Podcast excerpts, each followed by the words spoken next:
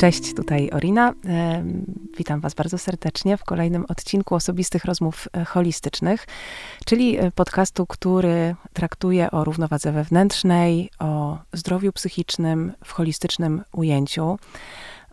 Myślę, że holistyczne mm, podejście do zdrowia i do życia jest nierozerwalnie związane z jakością życia i z tym, jak siebie sami same traktujemy i dzisiaj między innymi o tym będziemy rozmawiać. Jestem bardzo, bardzo szczęśliwa e, i bardzo podekscytowana dzisiejszą rozmową i dzisiejszym spotkaniem. Jest e, ze mną e, Kasia Kucewicz.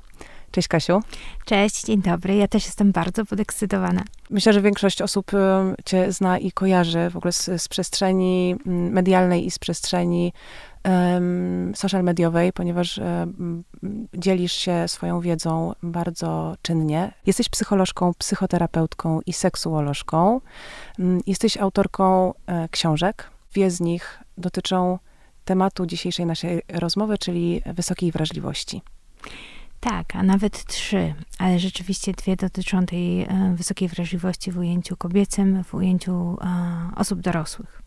E, czy mogę, e, Kasia, jeszcze powiedzieć coś, e, gdzie cię znaleźć już teraz, jeżeli ktoś szukałby od razu informacji więcej na twój temat, twojej działalności, tego, co robisz? I tematów, które, mm, o których mówisz? Jeżeli ktoś by chciał poznać mnie lepiej, to na Instagramie psycholog na Insta na pewno tutaj znajdzie się różne treści. Staram się właśnie dużo pisać o wysokiej wrażliwości i takich też temat, mm, tema, o tematach związanych w ogóle z um, akceptowaniem siebie, poznawaniem siebie, z um, rozwojem swojej kobiecości w przeróżnych aspektach. Ostatnio jest to aspekt e, ciał pozytywności, który jest mi bardzo bliski ze względu na redukcję 60 kg i taki też psychologiczny mindset, który się zmienia wraz z redukcją, więc to jest taki teraz mój mm, konik, temat hmm. na czasie, natomiast ta wrażliwość i wysoka wrażliwość, ten temat dzisiejszego spotkania naszego jest rzeczywiście takim tematem, który się przewija we wszystkich, e, we wszystkich moich aktywnościach zawodowych. Hmm. W moim życiu ja mam wrażenie, że ja najbardziej lubię się zajmować um, takimi tematami, które gdzieś są mi bliskie i które bardzo, w, w które bardzo mocno się wgryzam. Więc e, nie zajmuję się na przykład mm, nie wiem, kwestią e, wiem, psychologii uzależnień, powiedzmy terapii uzależnień, ponieważ są to tematy, które gdzieś mnie nie dotyczą i z którymi mam bardzo mało styczności, ale jeżeli z jakimiś tematami mam bardzo dużo styczności, nie tylko na sobie, ale też i poprzez obserwację własnych pacjentów, to zazwyczaj to się staje takim moim a, kierunkiem e, hmm. pracy. Czy ty pracując z tematem wysokiej wrażliwości, rozpoznałaś się jako osoba wysoko wrażliwa? Mm, to jest oczywiście, tak, tak. Nawet nie musiałam tego za bardzo rozpoznawać, jakby zawsze wiedziałam, że ta moja wrażliwość jest taka mm, wyższa niż średnio i że, mm, że, że to, co, to, co większość osób jest w stanie przeżyć, to ja przeżywam mocniej e, i jakoś czasami czuję się samotna w tym moim takim poczuciu. Nie mam tej wrażliwości tak bardzo, mm, rzeczywiście takiej doprowadzonej do ekstremum, zaraz powiem, na czym to ekstremum by polegało, natomiast na pewno jestem osobą bardzo mocno doświadczającą bodźców. Osobą, która na przykład kocha rzeczy, których inni nie kochają, na przykład kocham ciszę. O, bardzo często od muzyki wolę ciszę, na przykład. Mm.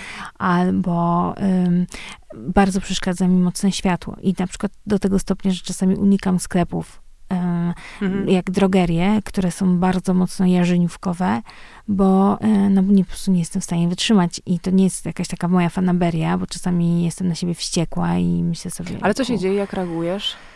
Um, no to jest takie mocne napięcie, poczucie ogromnego dyskomfortu, um, bardzo często też takie, takie po prostu wewnętrzne rozdygotanie, um, tak jakby te bodźce były po prostu za mocne, tak jak na przykład się wchodzi mm. gdzieś do miejsca, gdzie jest bardzo intensywny hałas i ten hałas po prostu nam rozwala głowę, mm. no i to, no, co się z nami dzieje, no po prostu jest to męczące. I tak samo, tak samo z tym światłem, tak, i, i taka duża, duża ilość w ogóle bodźców jest, jest potwornie dla mnie męcząca i sprawia, że że muszę naprawdę, że jestem w stanie wytrzymać na przykład w galerii handlowej nawet i pół dnia, ale potem muszę... Dużo ci to kosztuje. Tak, potem muszę odpocząć przez dwa dni. Mm-hmm, Takie mm-hmm. eskapadę na przykład świąteczną.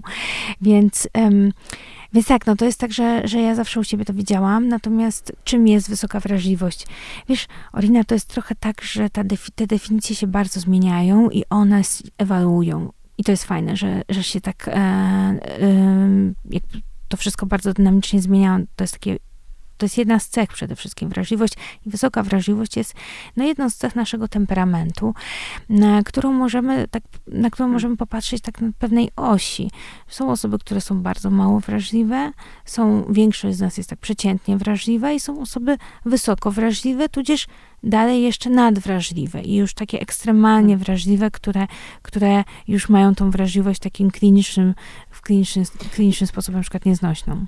Wiesz, zawsze sobie myślałam, że, mm, że w ogóle, nie wiem, takie, takie miałam wyobrażenie, że wrażliwość wszyscy mamy taką samą, tylko mamy różne strategie, po, pie, po pierwsze radzenia sobie z tą wrażliwością, a po drugie ym, z biegiem doświadczeń i lat na przykład ugruboskórniamy się mhm. i nie mamy dostępu do tej wrażliwości mm, e, w jednakowy sposób. Ale może to jest, może jestem w błędzie, bo może jest tak, że faktycznie po prostu mhm. i też jedno mam pytanie, bo powiedziałaś teraz, że jest to um, w sumie cechą, to co oznacza, że to jest cecha nabyta, czy to jest cecha dziedziczna? Jest to cecha wrodzona. E, natomiast e, odnośnie tego pierwszego, co powiedziałaś, to jest bardzo ciekawe, bo faktycznie tak jest, że e, to, jak my sobie radzimy ze swoją wrażliwością, to jest kwestia naszych strategii.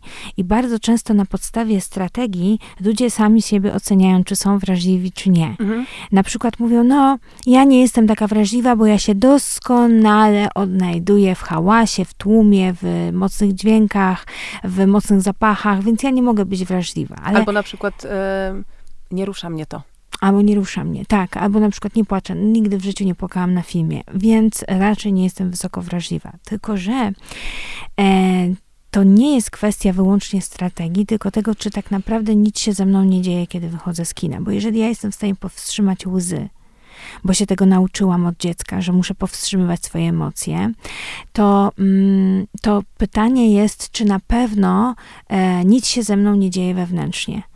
Czy ja po prostu rzeczywiście powstrzymałam łzy, a potem sobie idę dalej, jak gdyby nigdy nic zapominam, na przykład jakimś, nie wiem, ciężkim filmie, który widziałam mhm. wczoraj, po prostu sobie tam funkcjonuje, jakby mi po prostu spłynęło po kaczce i, idę dalej.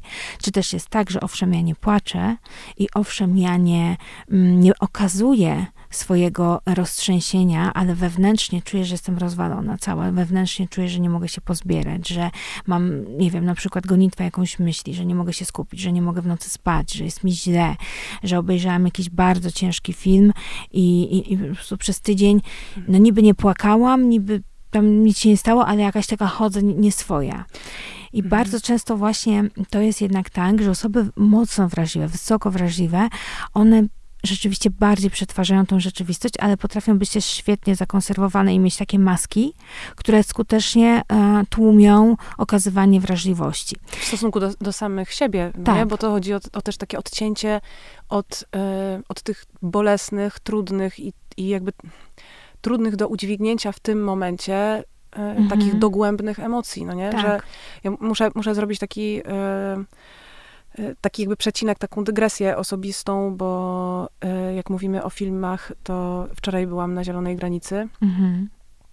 i muszę być, że aż, aż mam tak, że już, już mnie y, mhm. trochę w gardle ściska. Wiem, że takie obrazy kosztują mnie bardzo dużo mhm. emocjonalnie, ale zazwyczaj też rodzi się w, w, ich konsekwencji impuls do działania, w moim przypadku. Nie? Że, mhm. że wiem, że nie wiem, chcę coś z tym zrobić, że to mhm. jest, że temat jest dla mnie ważny, że jeżeli jest coś poruszającego, co widzę, co wzbudza moją empatię mhm. i wzbudza mm, po prostu jakieś bardzo mocne uczucia, to gdzieś nauczyłam się takiej sprawczości wobec tego, ale nie zawsze tak jest, że tą sprawczość możemy podjąć. Nie zawsze jest tak, że da się coś z tym zrobić i zostaje z trudnymi uczuciami. Więc pytanie jest takie, mhm. czy mam się chronić i, nie wiem, powiedzmy, ograniczać ekspozycję na bodźce właśnie takie, o których mówimy, czy to jest bardzo trudny, y, emocjonujący y, dla nas obraz rzeczywistości.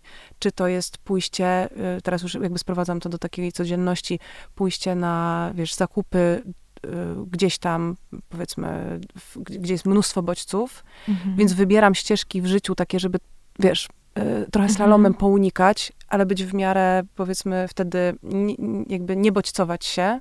Mhm ale też rozumiem, że mogę coś, coś w ten sposób stracić, no nie? To jest taki nierzadko dylemat, co robić z tym, jak te uczucia nas zalewają. No na pewno ludzie mają różne strategie radzenia sobie, jedne lepsze, drugie gorsze.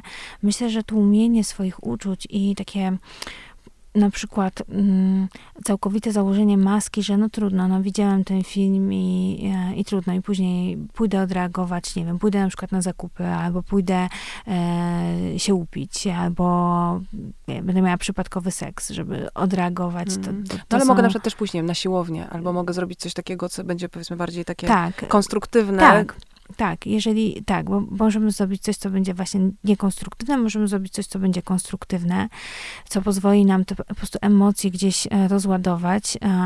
Możemy też po prostu pobyć w tych emocjach i zobaczyć tak naprawdę, że te emocje, ja jestem na przykład fanką tego podejścia, żeby pobyć w tych emocjach, że mm, żeby poczuć ten, jeżeli mamy dostęp i jeżeli mamy tą wrażliwość sobie na krzywdę innych ludzi, mm, to dobrze jest trochę pobyć w tych emocjach, pozastanawiać się też, co one, mm, co one we mnie ruszają, pozwolić sobie na, na smutek, na nostalgię, pozwolić sobie na to, żeby przetworzyć, żeby, żeby przetrawić te, te sceny, te obrazy, które, które widzieliśmy i które tak bardzo nam zapadły w serce, które gdzieś być może na jakimś też poziomie mm, połączyły nam się z jakimiś naszymi doświadczeniami, może czasami zupełnie innego kalibru, ale gdzie czuliśmy na przykład podobną bezradność, podobne, podobne współczucie, podobny smutek, rozpacz.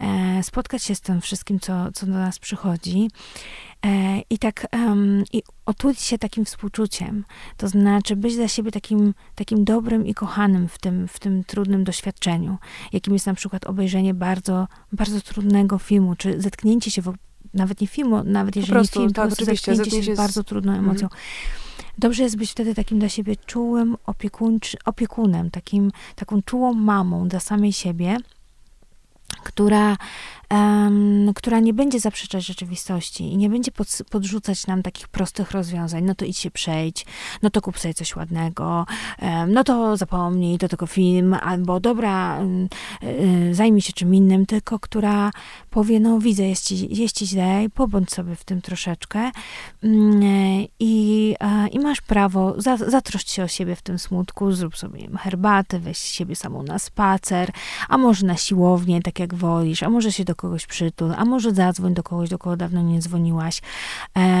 Pobądź trochę w tym smutku, w takiej najbardziej czułej formie, jak tylko potrafisz, a potem poczekaj, co będzie przychodzić. Jeżeli nie jest to depresyjny smutek, mm, no to właśnie ten smutek, to też chciałam zapytać. Tak, bo ten smutek mm. może nigdy nie minąć i, za, i, rozwinąć nam na przykład się w epizod depresyjny. Ale jeżeli tak się nie stanie, to będzie u jakiegoś tam mm. procenta osób. Natomiast, natomiast z reguły będzie tak... tak... E, tak e, praktycznie rzecz biorąc, ile mamy czekać na to, że to się przetransformuje, faktycznie mm, jest jakaś emocja w nas, która do, dotykając jakby jej sedna, jej mhm. takiego źródła, kiedy ona jest taka pierwotna, e, ona ma ta, taką, ona jest w ruchu. Ja, ja to tak mhm. odczuwam, no nie? że właśnie mhm. po smutku przychodzi ulga, potem tak. wychodzi słońce, ale skąd mamy wiedzieć, ile czekać na tą zmianę? Wiesz, to ja, ja, z moich doświadczeń to wynika, że mm, jeżeli coś nam się rozwija w kierunku depresji, to zazwyczaj ten smutek mm, jakby nie jest dynamiczny. On jest cały czas taki na, na podobnym albo coraz, go, coraz, coraz większym poziomie, że on się nie, nie cofa, tylko on tak, tak, tak, tak na nas siada, że my już z, zrobiliśmy się smutni, powiedzmy, po wyjściu z kina i tak już nam ten smutek w ogóle nie schodzi, że dzieją mm. się rzeczy później inne w naszym życiu, e, które dawniej nas cieszyły, one jakoś zaczynają być wyblakłe, zaczynają być takie niepokolorowane. E, wszystko zaczyna stawać się takie jałowe, zaczyna, zaczyna nas dopadać czasami nie tylko smutek, ale takie poczucie wszystko jedności, także, że jest nam wszystko jedno. Mhm. Jesteśmy tacy zrezygnowani, widzimy świat w takiej szarówie i to tak trwa i trwa i my tak czujemy, że nic nas nie cieszy, że wszystko jest e, tak naprawdę, e, wszystko co było fajne to już jest za nami i ten stan się w nas utrzymuje pomimo zmieniających się okoliczności, czyli, mhm. czyli na przykład pojawiają się jakieś miłe rzeczy, pojawiają się mili ludzie na naszej drodze, a my dalej czujemy taki w sobie, taki, taką beznadzieję, to to już jest sygnał. I nawet jeżeli to trwa tydzień, ale to już jest sygnał, że coś się niedobrego dzieje z nami. I dobrze jest zareagować. E, dobrze jest porozmawiać z kimś, kto się w tym specjalizuje, na przykład z psychiatrą, który zajmuje się leczeniem depresji, albo z psychoterapeutą, który, który e, pomaga osobom leczącym się z zaburzeń nastroju porozmawiać o swoich obiekcjach. Czasem taki specjalista zrobi nam test, pogada z nami trochę, jakby też po, po, po, zrobi taki wywiad, który, który też pokaże nam, czy to jest naprawdę kwestia na przykład jakiejś handry, która nas dopadła i która minie. No teraz mamy jesień, to jest taki czas, mamy piękną jesień w tym roku, ale no, ale niektórych to dołuje, tak? Mówią, mam piękna jesień, bo jest takie globalne ocieplenie i z czego tu się cieszyć, nie? I na przykład to też może być taki jeszcze bodziec spustowy. Ja sama byłam taką zawsze osobą, która jesień, listopad to był najgorszy miesiąc u mnie um, ogromnego spadku energetycznego, ogromnego spadku. Zresztą kilkakrotnie mm. miałam depresję w swoim życiu właśnie w takich miesiącach um, jesienno-zimowych, więc, więc myślę, że wiele z Państwa, co nas słucha, też ma taką, e, takie doświadczenie. Więc czasami tak jest, że jeżeli tak widzimy, no to wtedy trzeba sobie już pomóc. Bo też fajnie, to, że, że o tym rozmawiamy w tym kontekście, dlatego że czasami jest tak, że ludzie mylą wysoką wrażliwość, mówią, jestem wysoko wrażliwa, a tak naprawdę to jest depresja. E, mhm. I to, że na przykład ja płaczę na każdym filmie, ja płaczę na każdej reklamie, to nie, i ktoś powie, no, no bo jestem wysoko wrażliwa, no ale jeżeli kiedyś nie płakałaś, czy nie płakałeś na reklamach, czy na filmach, a teraz byle jaka scena jest w stanie wywołać w tobie ogromne pokłady smutku, no to coś jest na rzeczy. A właśnie powiedz, yy, czy wysoka wrażliwość to jest zmienna w naszym życiu, czy ona jest zawsze taka sama? Na linii życia, poprzez różne yy, praktyki, pracę ze sobą, yy, którą nad sobą odbywamy, y, zdejmuje jak warstwy, te, mhm. wiesz, y, po prostu cebulę obiera i, i mhm. gdzieś mm, doświadczamy bardziej swojej wrażliwości. Um, no i ja może powiem tak, mam nadzieję, że to nie będzie nudne, ale powiem tak, jak mówią e, badacze wysokiej wrażliwości, bo my musimy przede wszystkim pamiętać o tym, że wysoka wrażliwość jest pewnym konstruktem e, też teoretycznym, który ma mm, ramy. I mówię o tym dlatego, że wysoka wrażliwość to nie jest wyłącznie to takie czucie mocniej, tylko to jest też mm, kwestia, mm, znaczy to jest w ogóle kwestia czterech komponentów, które są kluczowe, żebyśmy w ogóle mogli mówić, że ktoś jest wysoko wrażliwy. I tak pokrótce powiem, że pierwszy ten komponent to jest to, że jesteśmy właśnie tacy wrażliwi na bodźce nas otaczające, że każdy zmysł, mm, każdy huk, czyli każdy mocny dźwięk, zapach, smak, wszystkiego tego doświadczamy dużo mocniej, dużo bardziej intensywnie. No i z tego tytułu też możemy, to jest druga, drugi E, drugi aspekt wrażliwości. Możemy często czuć przestymulowanie przemęczenie, e, ogromną potrzebę regeneracji. Czyli ludzie zazwyczaj, na przykład jak są na koncercie, dajmy na to, to nie potrzebują się regenerować przez weekend cały, prawda? Tylko mm. po mhm. prostu jestem na koncercie, wracam z, koncer z, koncertu, albo jestem na filmie, wracam z, nawet z e, tak wstrząsającego filmu i następnego dnia idę do pracy i jakby funkcjonuje doskonale. Ale są osoby, które naprawdę muszą odtajać, które, po których nic nie spływa jak po tylko każde doświadczenie, ale też pozytywne. Na przykład mm, ja miałam taki na przykład moment, nie wiem, w Momie w Nowym Jorku, tak, że byłam tak przebodźcowana pozytywnie e, obrazami, które oglądałam, byłam tak poruszona tymi kolorami, dźwiękami, tym, co tam się działo w tej Momie, że jak wyszłam, to potrzebowałam dwóch dni, żeby odtajać z mhm. Momy, czyli z czegoś pozytywnego, z obrazów, które widziałam. No można powiedzieć, no, no dobra, tylko obrazy, jakby bez przesady. Ale ja, ja jakoś tam tą wizytę w tym muzeum bardzo przeżyłam i, i, i musiałam ją e, jakby ogarnąć w sobie. Więc, więc to jest kwestia przebodźcowania. Ale też wysoka wrażliwość to jest e, głębia przetwarzania. Czyli to jest taka, e, to jest takie jakby przetwarzanie różnych sytuacji na t- takie mielenie w głowie. To jest też takie, to jest taka, taka tendencja do analizowania ciągłego, do takiego zastanawiania się, do e, takiego czasami trzymania się jakiegoś wątku i niemożności odpuszczenia. To jest e, bardzo często taka, taka tendencja do m, takiego trochę overthinkingu, tak? Czyli tego, że my tak e, analizujemy, myślimy tutaj. Ale czy to się wiąże bardziej -hmm. z mhm. byciem wsobnym? Trochę tak sobie to mhm. wyobrażam, że e, leci do mnie jakiś bodziec, e, jakikolwiek, kolor, dźwięk, mm -hmm. e, zapach i wpada po prostu bardzo głęboko do środka. Mm -hmm. I wtedy jest tam przetwarzany, analizowany i tak, tak dalej, i tak dalej. Tak. Więc to mi się z takim, i być może on zostaje w takim obiegu wewnętrznym. 70%, jak wskazują badania osób wysoko wrażliwych, to są introwertycy, mhm. ale 30% to są ekstrawertycy. E, więc hmm. można też być ekstrawertycznym. E, ta wsobność mi się bardzo często kojarzy z e, takim trochę egocentryzmem. E, a z kolei czwarty komponent mhm. wysokiej wrażliwości to jest bardzo wysoki poziom empatii. E, I to jest takie uwrażliwienie na krzywdę drugiego człowieka. I taka, I taka tendencja do współodczuwania, do bardzo szybkiego wychwytywania cudzych emocji, do, do zauważania różnych mikrogestów w innych ludziach, do wyłapywania w mig, że ktoś się denerwuje, że ktoś jest, że ktoś jest cały spięty, zauważania na przykład, że ktoś się wycofuje w sumie na podstawie tylko jakichś takich drobnych mikrogestów, czasami ludzie mówią intuicja, to, mhm. jest, to jest kwestia y, po prostu dobra intuicja. No, ludzie wysoko wrażliwi po prostu są dobrymi obserwatorami otoczenia. Elaine Aron, twórczyni pojęcia, mówi, że aż, że, że, nie zawsze to jest aż na poziomie bycia empatą, czyli już taką osobą ogromnie empatyczną, chciałabym tak na końcu skali, ale rzeczywiście gdzieś e, dużo osób jest empatami i, i ma tą empatię na bardzo, bardzo wysokim poziomie.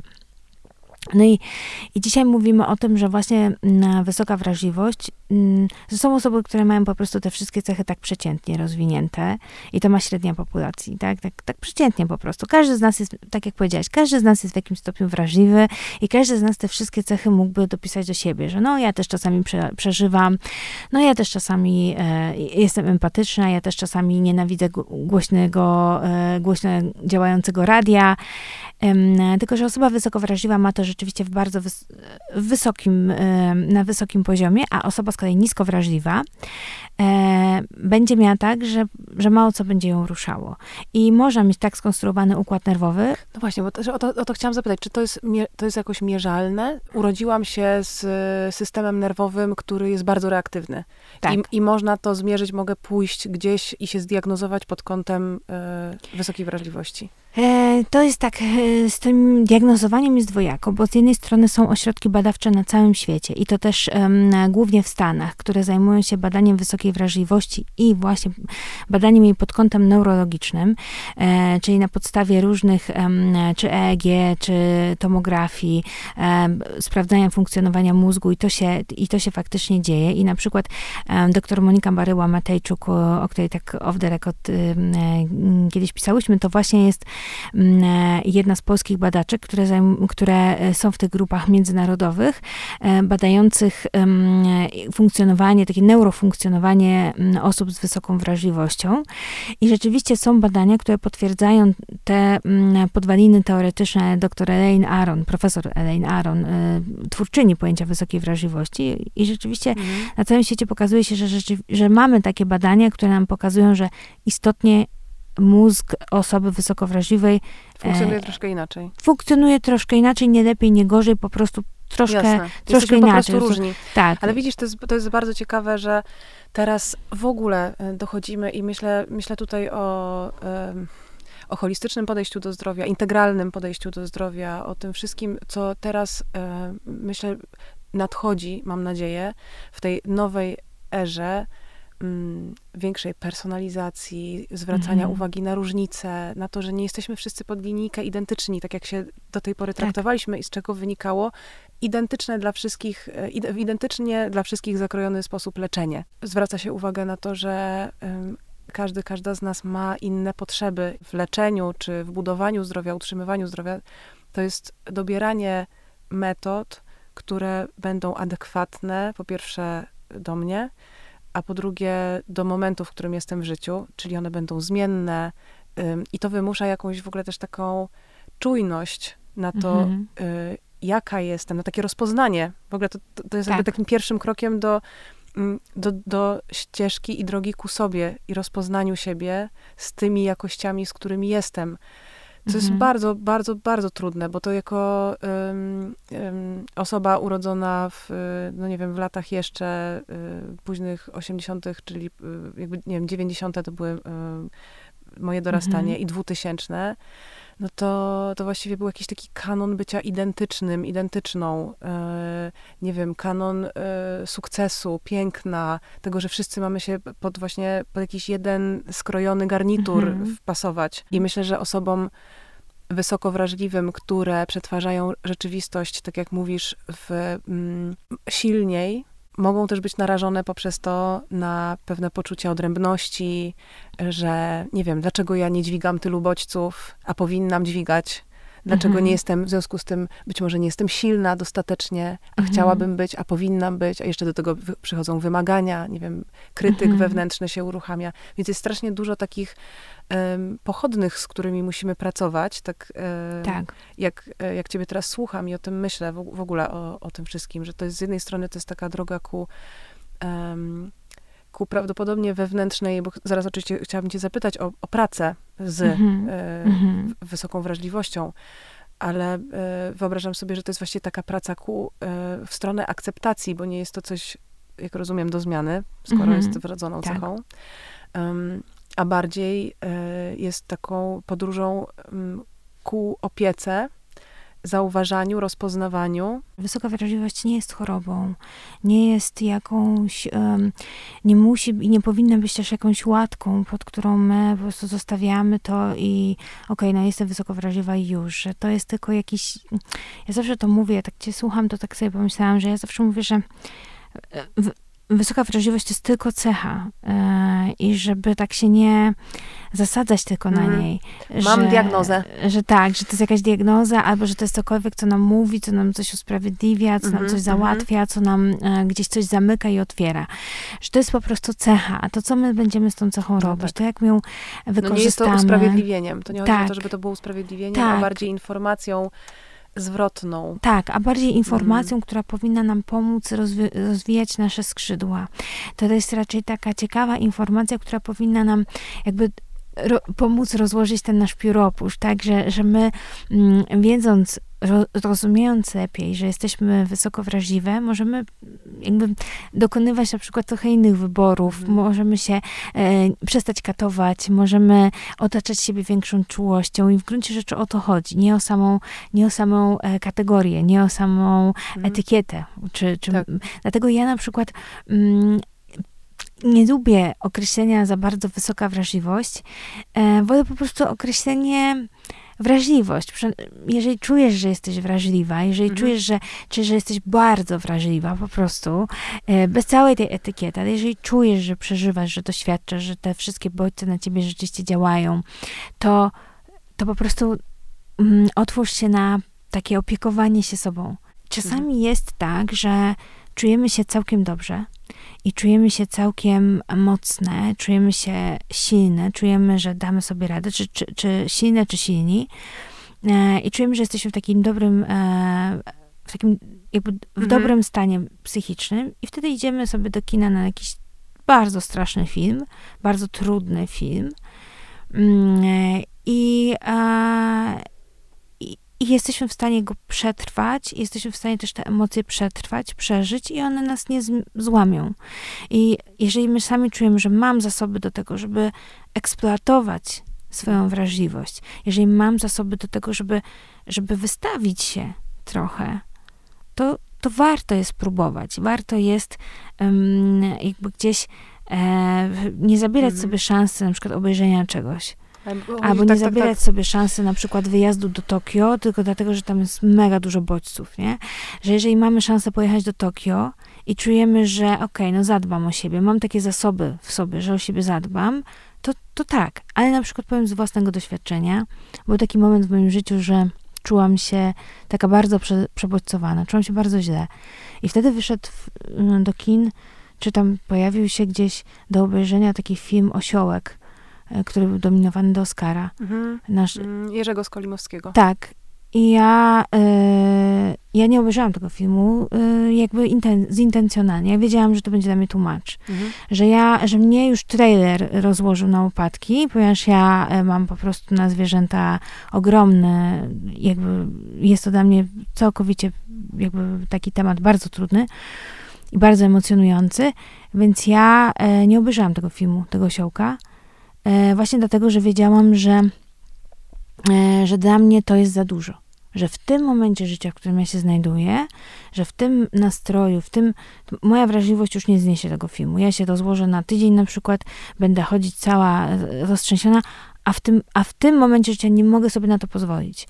Więc to wszystko jest, to jest kwestia tego, mhm głosu wewnętrznego, tego dialogu ze sobą, tego pytania siebie z taką czułością, Kasiu, czy Gosiu, Zosiu, Orinko, czego ty teraz potrzebujesz? samej sobie zadanie mm, tego pytania. Mm, czy ty mm. dasz sobie radę z tym? Jeżeli mój głos wewnętrzny mówi tak jak e, z zieloną, zieloną granicą, dam sobie radę, chcę iść na ten film, to, to idę i mhm. sobie z nim poradzę. Natomiast jeżeli, jeżeli e, ja czuję, że so, ja sobie nie poradzę, na przykład moje pacjentki, pamiętam, e, kiedy się ukazały e, kobiety, które czują za bardzo, moje pacjentki, e, to były wtedy strajki kobiet. I dziewczyny pisały do mnie, że wie pani co, czuję potworne wyrzuty sumienia, nie chce mi się w ogóle żyć, bo nie dam rady iść na marsz. Bo jestem, e, bo po prostu nie dam rady być w takim tłumie. I tak mi wstyd, i tak mi, i tak mi z tym źle, że nie mogę iść na marsz kobiet, że wszystkie moje koleżanki, a ja wymyślam ściemy, że mam COVID, bo tak się wstydzę powiedzieć, że nie dam rady w bodźcach. I, e, i dziewczyny e, mówiły do mnie to, jakby szukając trochę takiego pocieszenia, wsparcia, mhm. wsparcia usprawiedliwienia też. I oczywiście ja to dawałam, dlatego że uważam, że, mm, że to, to nie o to też chodzi, że ty masz siebie tak e, wystawiać i masz siebie tak e, e użyć, tak, że potem padniesz. Że potem padniesz, bo, jesteś, tak. bo ty jesteś potrzebna światu żywa tak. i silna, e, w sensie zdrowa, może nie tyle silna, bo nie, światu nie są potrzebni silni ludzie, ale światu są potrzebni ludzie, ludzie mm, tacy zharmonizowani. Tak, super, że o tym mówisz, wiesz, bo, bo od razu pomyślałam o tym, że właściwie, yy, widzisz, trudniej jest samej sobie dać radę, y, niż, mhm. niż jakby, mm, nie wiem, jak, jak się myśli o kimś ze współczuciem. Mhm. I tak pomyślałam sobie od razu o tym, że być może wyjściem wtedy byłoby, okej, okay, nie wiem, nie mogę iść na marsz, ale mogę zrobić coś innego, co tak. nie będzie dla mnie aż tak kosztowne, ale przysłuży się sprawie, która jest dla mnie ważna. Dokładnie. I jedna z moich pacjentek y, wymyśliła, że będzie E, czy, czytelniczek wymyśliła, że będzie rysować e, kredą błyskawice na chodniku w nocy, kiedy jest mało ludzi. I to był jej wkład. I ja e, zapytałam ją, czy ja mogę innym dziewczynom mówić, bo to jest taki mhm. świetny przykład, że ona mówi tak, oczywiście. I, i, I dziewczyny mówiły, Jezu, rzeczywiście można inne rzeczy zrobić. Nawet jeżeli nie możesz iść, inna dziewczyna z kolei zrobiła transparent, ponieważ jest była bardzo utalentowana. Zrobiła transparent i siedziała do nocy, robiąc ten transparent dla innych. E, I to było, e, i to było coś niesamowitego, bardzo wzruszającego też mnie, bo pokazywało, że mm, i tak bardzo często jest, że ludzie wysoko wrażliwi to nie są ludzie potrzebujący, tak jak się bardzo często stereotypowo zarzuca, e, potrzebujący specjalnego traktowania, księżniczki na ziarnku grochu, jakieś takie e, e, w ogóle osoby, które się niańczą, ze, tak, wiesz, które są dziecinne, które się niańczą ze sobą, na których nie można polegać, które siedzą, tylko płaczą w kącie i beczą, tak, i, i, i potrzebują pomocy, że jest jakaś taka okrutna narracja hejterska na, na ludzi wysoko wrażliwych, wrażliwych, a z moich doświadczeń wynika, że nierzadko jest tak, że ludzie wysoko wrażliwi po pierwsze próbują się mega odnaleźć w świecie niskowrażliwym i zazwyczaj im to bardzo dobrze wychodzi. Um, powiedziałabyś, rzadko że świat jest nisko wrażliwy? Ga, tak, rzadko kiedy właśnie wystają poza. Tak, ja uważam, że świat jest zdecydowanie zaprojektowany pod nisko, średnio wrażliwych ludzi jakby cały świat, począwszy od tego, jak są za, za, zaprojektowane miasta i że masz wielkie billboardy i że masz galerie handlowe pełne dźwięków, zapachów, smaków, e, po to, że od tego zaczę, zacząwszy, po, skończywszy na tym, że no też to też jakby świat od nas tego wymaga, social media od nas wymagają tego bycia cały czas na bieżąco, jakby podążania za jakimiś kanonami, e, radzenia sobie z natłokiem informacji, prawda, no jak można czegoś nie wiedzieć, prawda? Bardzo często jaki ostracyzm możecie spotkać, że czegoś nie wiesz. No jak to nie, nie widziałaś tego filmu? Mm. No jak to nie, nie słyszałaś o tej tragedii, jaka się stała trzy godziny temu? No jak to? Mm. Prawda? Mm. Jest coś takiego, że my jesteśmy w takim, mm, e, że przez to, że mamy cały czas do, dostęp do informacji, oczekuje się od nas, że wszystko będziemy no, wie, wiedzieć, co się stało, a nie być tacy odcięci od świata. Uf, no tak, tak. A, a jakieś takie były e, dosyć porażające porównania już nie pamiętam konkretnie, ale czyli 150 lat temu człowiek przetwarzał tyle informacji w ciągu całego życia, co my w ciągu tak. Y, jednego dnia przeczytając jedną tak. gazetę. Tak. Że to są, y, oczywiście być może przesadzam, bo nie, nie, pamiętam dokładnie tych badań, ale to było mniej więcej, mniej więcej taka skala. skala. Mhm. Więc y, oczywiście nie, nie dziwi mnie, jak sobie wyobrażam teraz, jak jeszcze mówisz o billboardach wielkich, o tym faktycznie o po prostu ilości bodźców, które na nas wpływają cały czas, tak. żeby nie, nie czuć się przestymulowanym i przebodźcowanym, nawet w, jeżeli ktoś ma, powiedzmy, mm, standardową wrażliwość. Tak. Elaine Aron mówiła o 20% populacji. Później badania pokazywały, że nawet 30% populacji um, wykazuje ponadprzeciętną wrażliwość. Co ciekawe, E, tak samo mężczyźni, jak i kobiety, czyli jest to mm, taka e, jakby cecha, która nie ma płci. Mm, to jest o tyle ciekawe, że bardzo często oczywiście wrażliwość się za, za, za, za osoby wysoko wrażliwe uważa się z reguły kobiety. dziewczyny, tak, kobiety, że, że, że to my jesteśmy właśnie takie nadreaktywne emocjonalnie, a się okazuje, że niekoniecznie e, tylko my, że właśnie mężczyźni również, tylko że oczywiście mężczyźni mają inne strategie radzenia sobie mm, i mają więcej strategii jakby torpedujących swoją wrażliwość, unikających swojej wrażliwości, mają po prostu więcej masek. No co się wiąże z tym, że, że wobec wrażliwych mężczyzn jest po prostu potworny ostracyzm społeczny mhm. I, e, i bycie mm, wrażliwym facetem w dzisiejszych czasach, które są i tak coraz bardziej otwarte na różnorodność, ale i tak bycie wrażliwym mężczyzną w dzisiejszych czasach to jest ciężkie zadanie. Pokazywać swoją wrażliwość, nie wstydzić się swojej wrażliwości. No, dalej facet, który płacze, wykaz, jakby wzbudza mieszane uczucia. Dopóki mamy ten kult macho, on oczywiście już teraz odchodzi do lamusa, ale wciąż w, myślę, że u milenialsów i u e, pokolenia e, X, to, to dalej to są, to są jakby wzorce że tak powiem, do naśladowania. No a te wzorce macho, e, no zrobią mężczyznom wrażliwym bardzo dużą krzywdę, bo tak naprawdę ja to widzę jako terapeutka w swoim gabinecie, że nierzadko mężczyźni naprawdę są super wrażliwi, tylko oni e, są tak, są tak, mają tak wypartą tę wrażliwość, że mogą albo udawać wręcz tak nadkompensować, czyli udawać, że są w ogóle niewrażliwi i że nic ich nie interesuje, a tam w środku przeżywać. I potem bardzo często taka nadkompensacja skutkuje tym, że mężczyzna na przykład oddaje się, nie wiem, hazardowi, oddaje się alkohol, mm. alkoholizmowi, mm. wchodzi w jakiś nauk, żeby sobie regulować to całe napięcie, napięcie, które się w nim wzbiera, a którego on w życiu nie może tak na legalu, że tak powiem, pokazać. Albo psychosomatyka, czyli pewnie w ciało. Wchodzi. Tak, albo wchodzi psychosomatycznie, czyli, czyli ma jakieś nerwobóle, czyli doświadcza jakichś tam rozstrojów żołądka non-stop i mm, jakby mężczyźni dużo, jakby wszystko tylko nie emocje, tak? Im zaczyna szwankować i siadać. Te skutki mogą być takie, że my będziemy tacy, mm, z jednej strony może, może nam to wejść właśnie w psychosomatykę, możemy mm, zacząć regulować emocje w niekoniecznie dobry sposób dla siebie, czy jakieś kompulsje, kompulsywne zakupy, kompulsywny seks.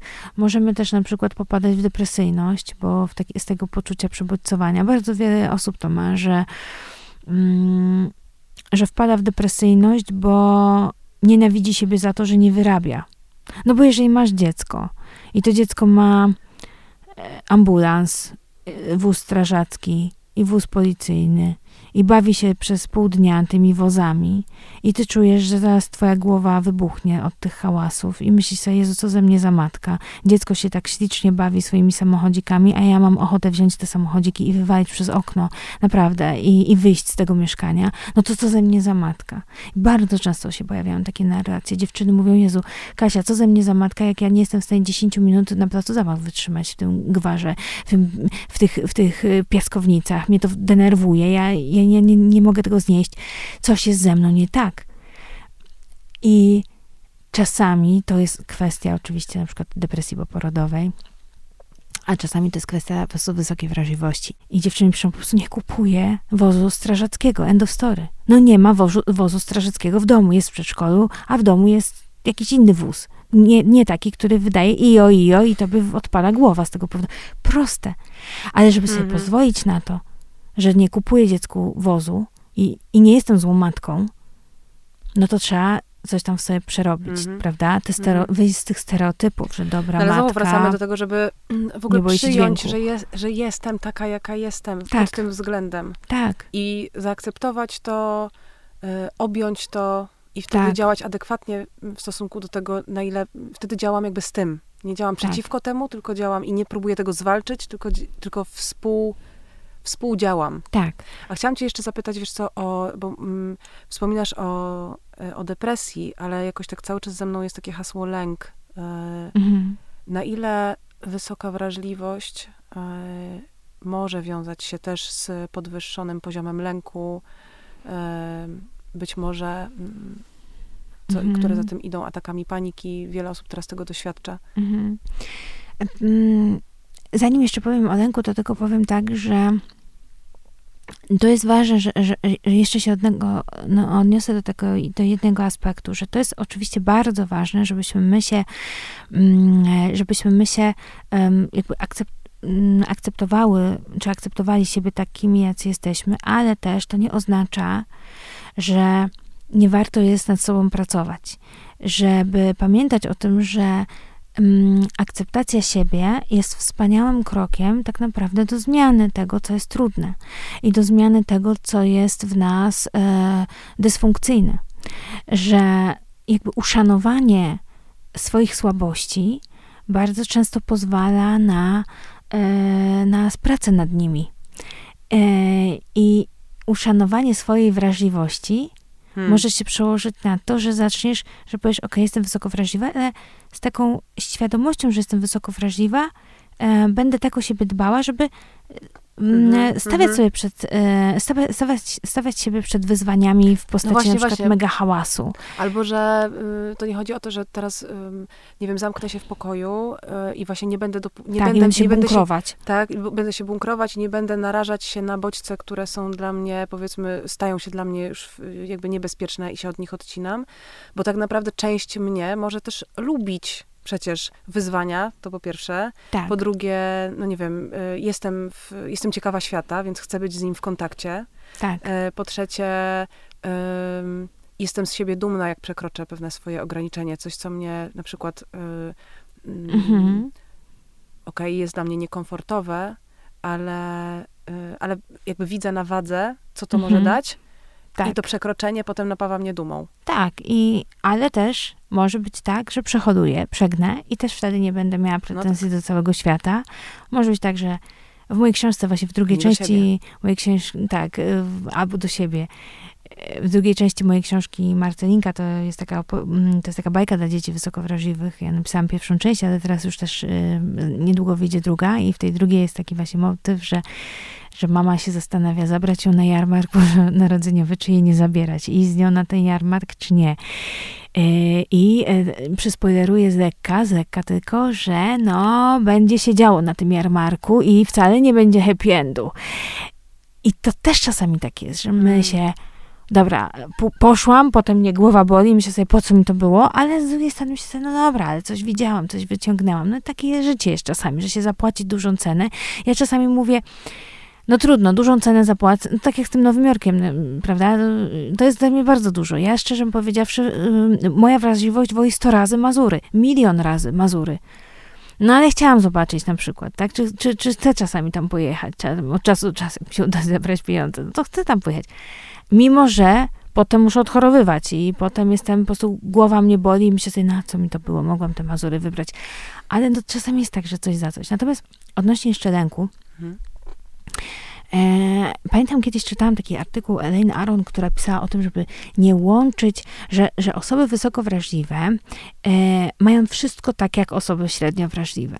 Że ona bardzo się złości na to, żeby, mm, że, że się, że, że, że mówi tak, nie, nie próbujcie jakby dokładać e, do mm, e, że, że, że na przykład osoby wysokowrażliwe są bardziej depresyjne, bardziej lękowe, bardziej, bo czasami może, może w nas być taka narracja, no tak, ja jestem lękowa, bo ja jestem wysokowrażliwa, no tak, ja jestem depresyjna, bo ja jestem wysokowrażliwa. Ona mówi, że nie, że badania wskazują, że jest tak samo jak że, że, ten rozkład lęku rozkłada się tak jak w, normalny, w przeciętnie u, w populacji, mhm. czyli jest rozkład normalny, czyli że, że u osób wysokowrażliwych e, tego lęku jest tyle, co u osób średnio wrażliwych, Natomiast z drugiej strony, jak ja obserwuję, no to rzeczywiście tak jest, że mogą pojawiać się lęki, które, mm, które niekoniecznie w takim dużym stopniu dotyczą ludzi niskowrażliwych. Na przykład y, lęki związane ze swoją osobą. Czy ja na pewno zostałam dobrze zrozumiana? Czy ja na pewno y, zostałam zauważona? Czy ja na pewno, w ogóle, czy z moim zdaniem ktoś się liczy? E, nierzadko te lęki u osób wysokowrażliwych... Przepraszam, ci wejdę słowa, ale to się, to się wiąże z, z tym jakby analizowaniem takim większym niż zazwyczaj, czy bardziej intensywnym niż zazwyczaj analizowaniem bodźców, które do nas docierają? Czy to się wiąże z tym poczuciem, nie wiem, takim poczuciem odstawania i... Mhm. Tak? Bardziej tak. to? Tak, to jest y, ogóle bardzo, bardzo mi imponuje twoja taka analiza. E, Wiesz co, ja po prostu czuję, że ten temat jest mi bardzo bliski. No, ale to, to, to, to, czuć jakby bardzo twoją taką głębokość, wiesz, bardzo jestem pod wrażeniem tego, bo rzadko kiedy z kimś rozmawiam, kto tak wczuwa, wyczuwa ten niuans taki, no to na pewno myślę, że masz zadatki tutaj na wysoko wrażliwą osobę, bo te niuanse są rzeczywiście trudne do wychwycenia, a ty je tak wychwytujesz w mig.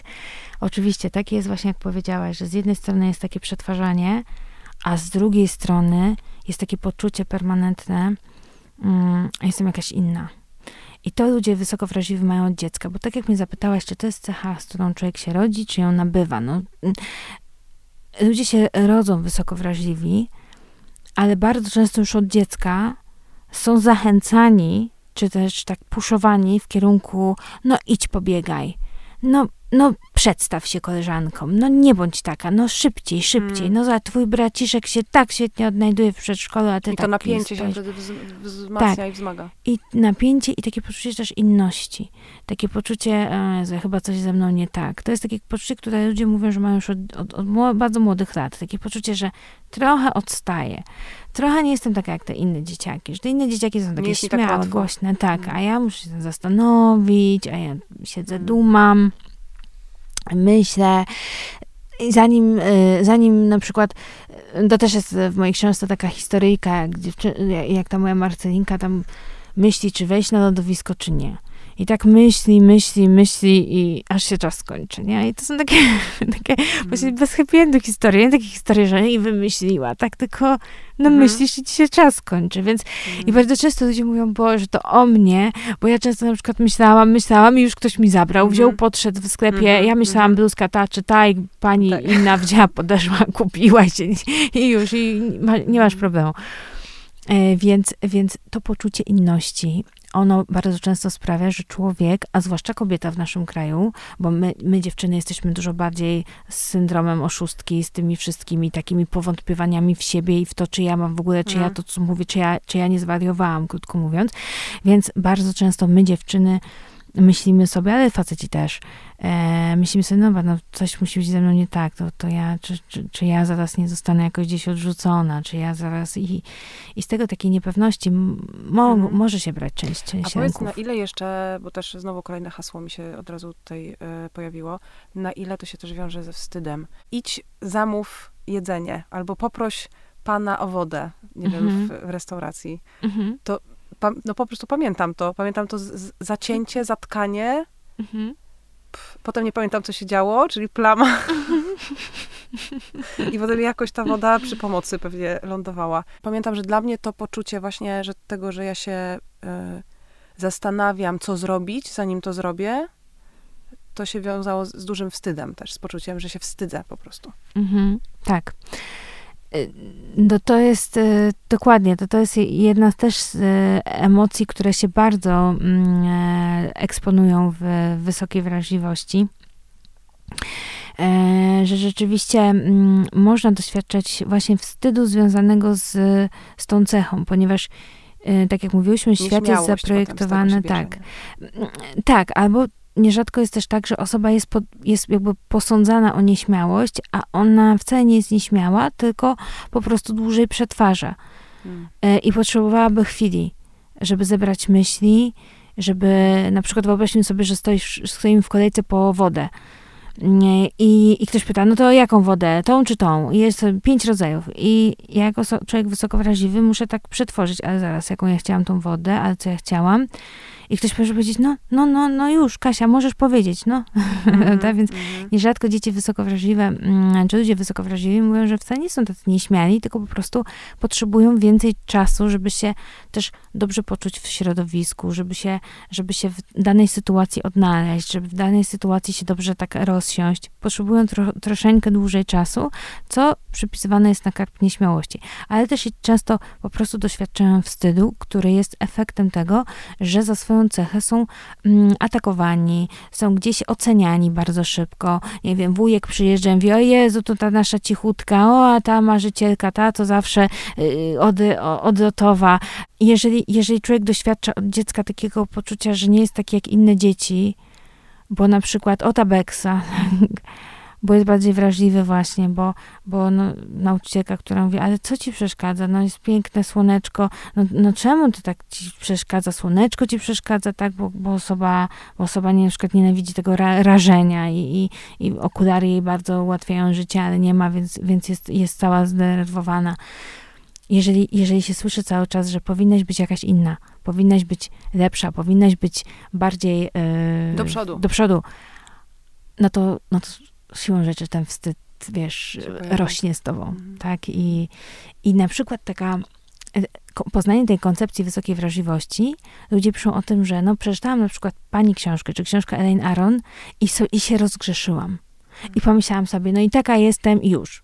I będę rozwijać swój potencjał, a nie się katować. I o to chodzi. Tak, bo, bo taki był też mój cel, jak ją pisałam, e, że, żeby, żeby ludzie spojrzeli na siebie z taką życzliwością i zaczęli się sobą zajmować przez życzliwość, a nie z nienawiści do siebie. Jeżeli ktoś, kto nas słucha teraz, yy, chciałby yy, sprawdzić, czy kwalifikuje się, można powiedzieć, pod wysoką wrażliwość, yy, jak to najlepiej zrobić? Czy ja, i, i, I co, i jeszcze mam takie jedno pytanie, jak się sobą, właśnie jeżeli chcemy poznać lepsze sposoby radzenia sobie, można tak powiedzieć, opieki nad swoją e, mhm. wrażliwością, to mm, gdzie się udać. E, a ja bym chciała powiedzieć od siebie, że, mm, że bardzo polecam Twoją książkę e, jako punkt pierwszy. Dziękuję bardzo. No, można wykonać test. To jest taki tak naprawdę psychotest, bo ponieważ to nie jest to choroba, więc nie mamy tutaj takiego testu mm, e, super wiarygodnego, ale można rzeczywiście nawet znaleźć różnego rodzaju psychotesty, czy w książkach Elaine Aron, czy w mojej książ książce. Można sobie poglądowo sprawdzić, zerknąć, zrobić taki test i to jest pierwsza rzecz. Są też e, oczywiście specjaliści, psychoterapeuci zajmujący się, e, pracujący w, z osobami wysoko wrażliwymi, ale nie oczywiście nad wysoką wrażliwością, ponieważ jest to cecha, więc nad nią nie terapeutyzujemy jej jako cechy, natomiast różne trudności związane z wrażliwością, no to jak najbardziej tak. Też warto jest właśnie, e, jeżeli chcemy poczytać badanie, jeżeli mamy sobie jakieś niepewności, to też właśnie odsyłam do publikacji dr Moniki Baryły-Matejczuk, mm, e, czy, czy też profesor Gula napisała taką książkę, e, tak, która, jest, która jest dostępna w PDF-ie, w internecie, Wrażliwość człowieka, wydana przez Uniwersytet Jagielloński. Mm, doktor Baryła Matejczuk to, to Lublin, więc, więc tutaj warto po prostu sposoby, jeżeli w zależności od potrzeb, tak, i naukowe opracowania istnieją, mm, i też jak HSP Institute, jakoś tak, jest, w każdym razie do, do, doktor Monika Baryła-Matejczuk to e, od, o, też daje takie odnośniki, jeżeli byśmy chcieli poszukać takich międzynarodowych, naukowych badań na ten temat, to, to u niej też to e, Państwo znajdziecie, a jeżeli chcecie tak od siebie poszukać, dlaczego, dlaczego mówię naukowych, bo niektórzy powątpiewają w istnienie wysokiej wrażliwości, więc żeby się mm. upewnić, że na pewno istnieje, to, to tam, a jeżeli wiemy już, że istnieje i czujemy, no to, no to po prostu myślę, że te wszystkie właśnie takie samopomocowe książki, czy też są różnego rodzaju grupy wsparcia dla osób wysoko wrażliwych, e, ale ja bym bardziej zachęciła, jeżeli grupy wsparcia, to takie moderowane przez psychologów, a nie takie samozwańcze, ponieważ z wysoką wrażliwością jest tak z, z, moich obserwacji, faktycznie co się jej zarzuca też, że dużo osób się pod nią podpisuje, które niekoniecznie to mają. I, um, i dlatego jeżeli chcemy wsparcia, to patrzmy w stronę profesjonalistów, a nie w stronę po prostu e, tak, takich osób, których których na przykład wykształcenie, wykształcenie nie jest profesjonalne w tym kierunku. Hmm, tak, tak. Myślę, że na koniec też poruszasz bardzo ważny temat, czyli um, weryfikacji specjalistów i specjalistek, do których się udajemy. Tak. E, I tutaj mówimy bardzo szeroko już o psycholo psychologach, psycholożkach, e, terapeutach, e, związanych z przeróżnymi mm, metodami wsparcia zdrowia. E, tak to jest, to jest bardzo, bardzo ważny, bardzo y, rozległy temat. Dokładnie. Kasia, bardzo, bardzo Ci dziękuję. Ja bardzo też bardzo dziękuję. Bardzo było mi miło.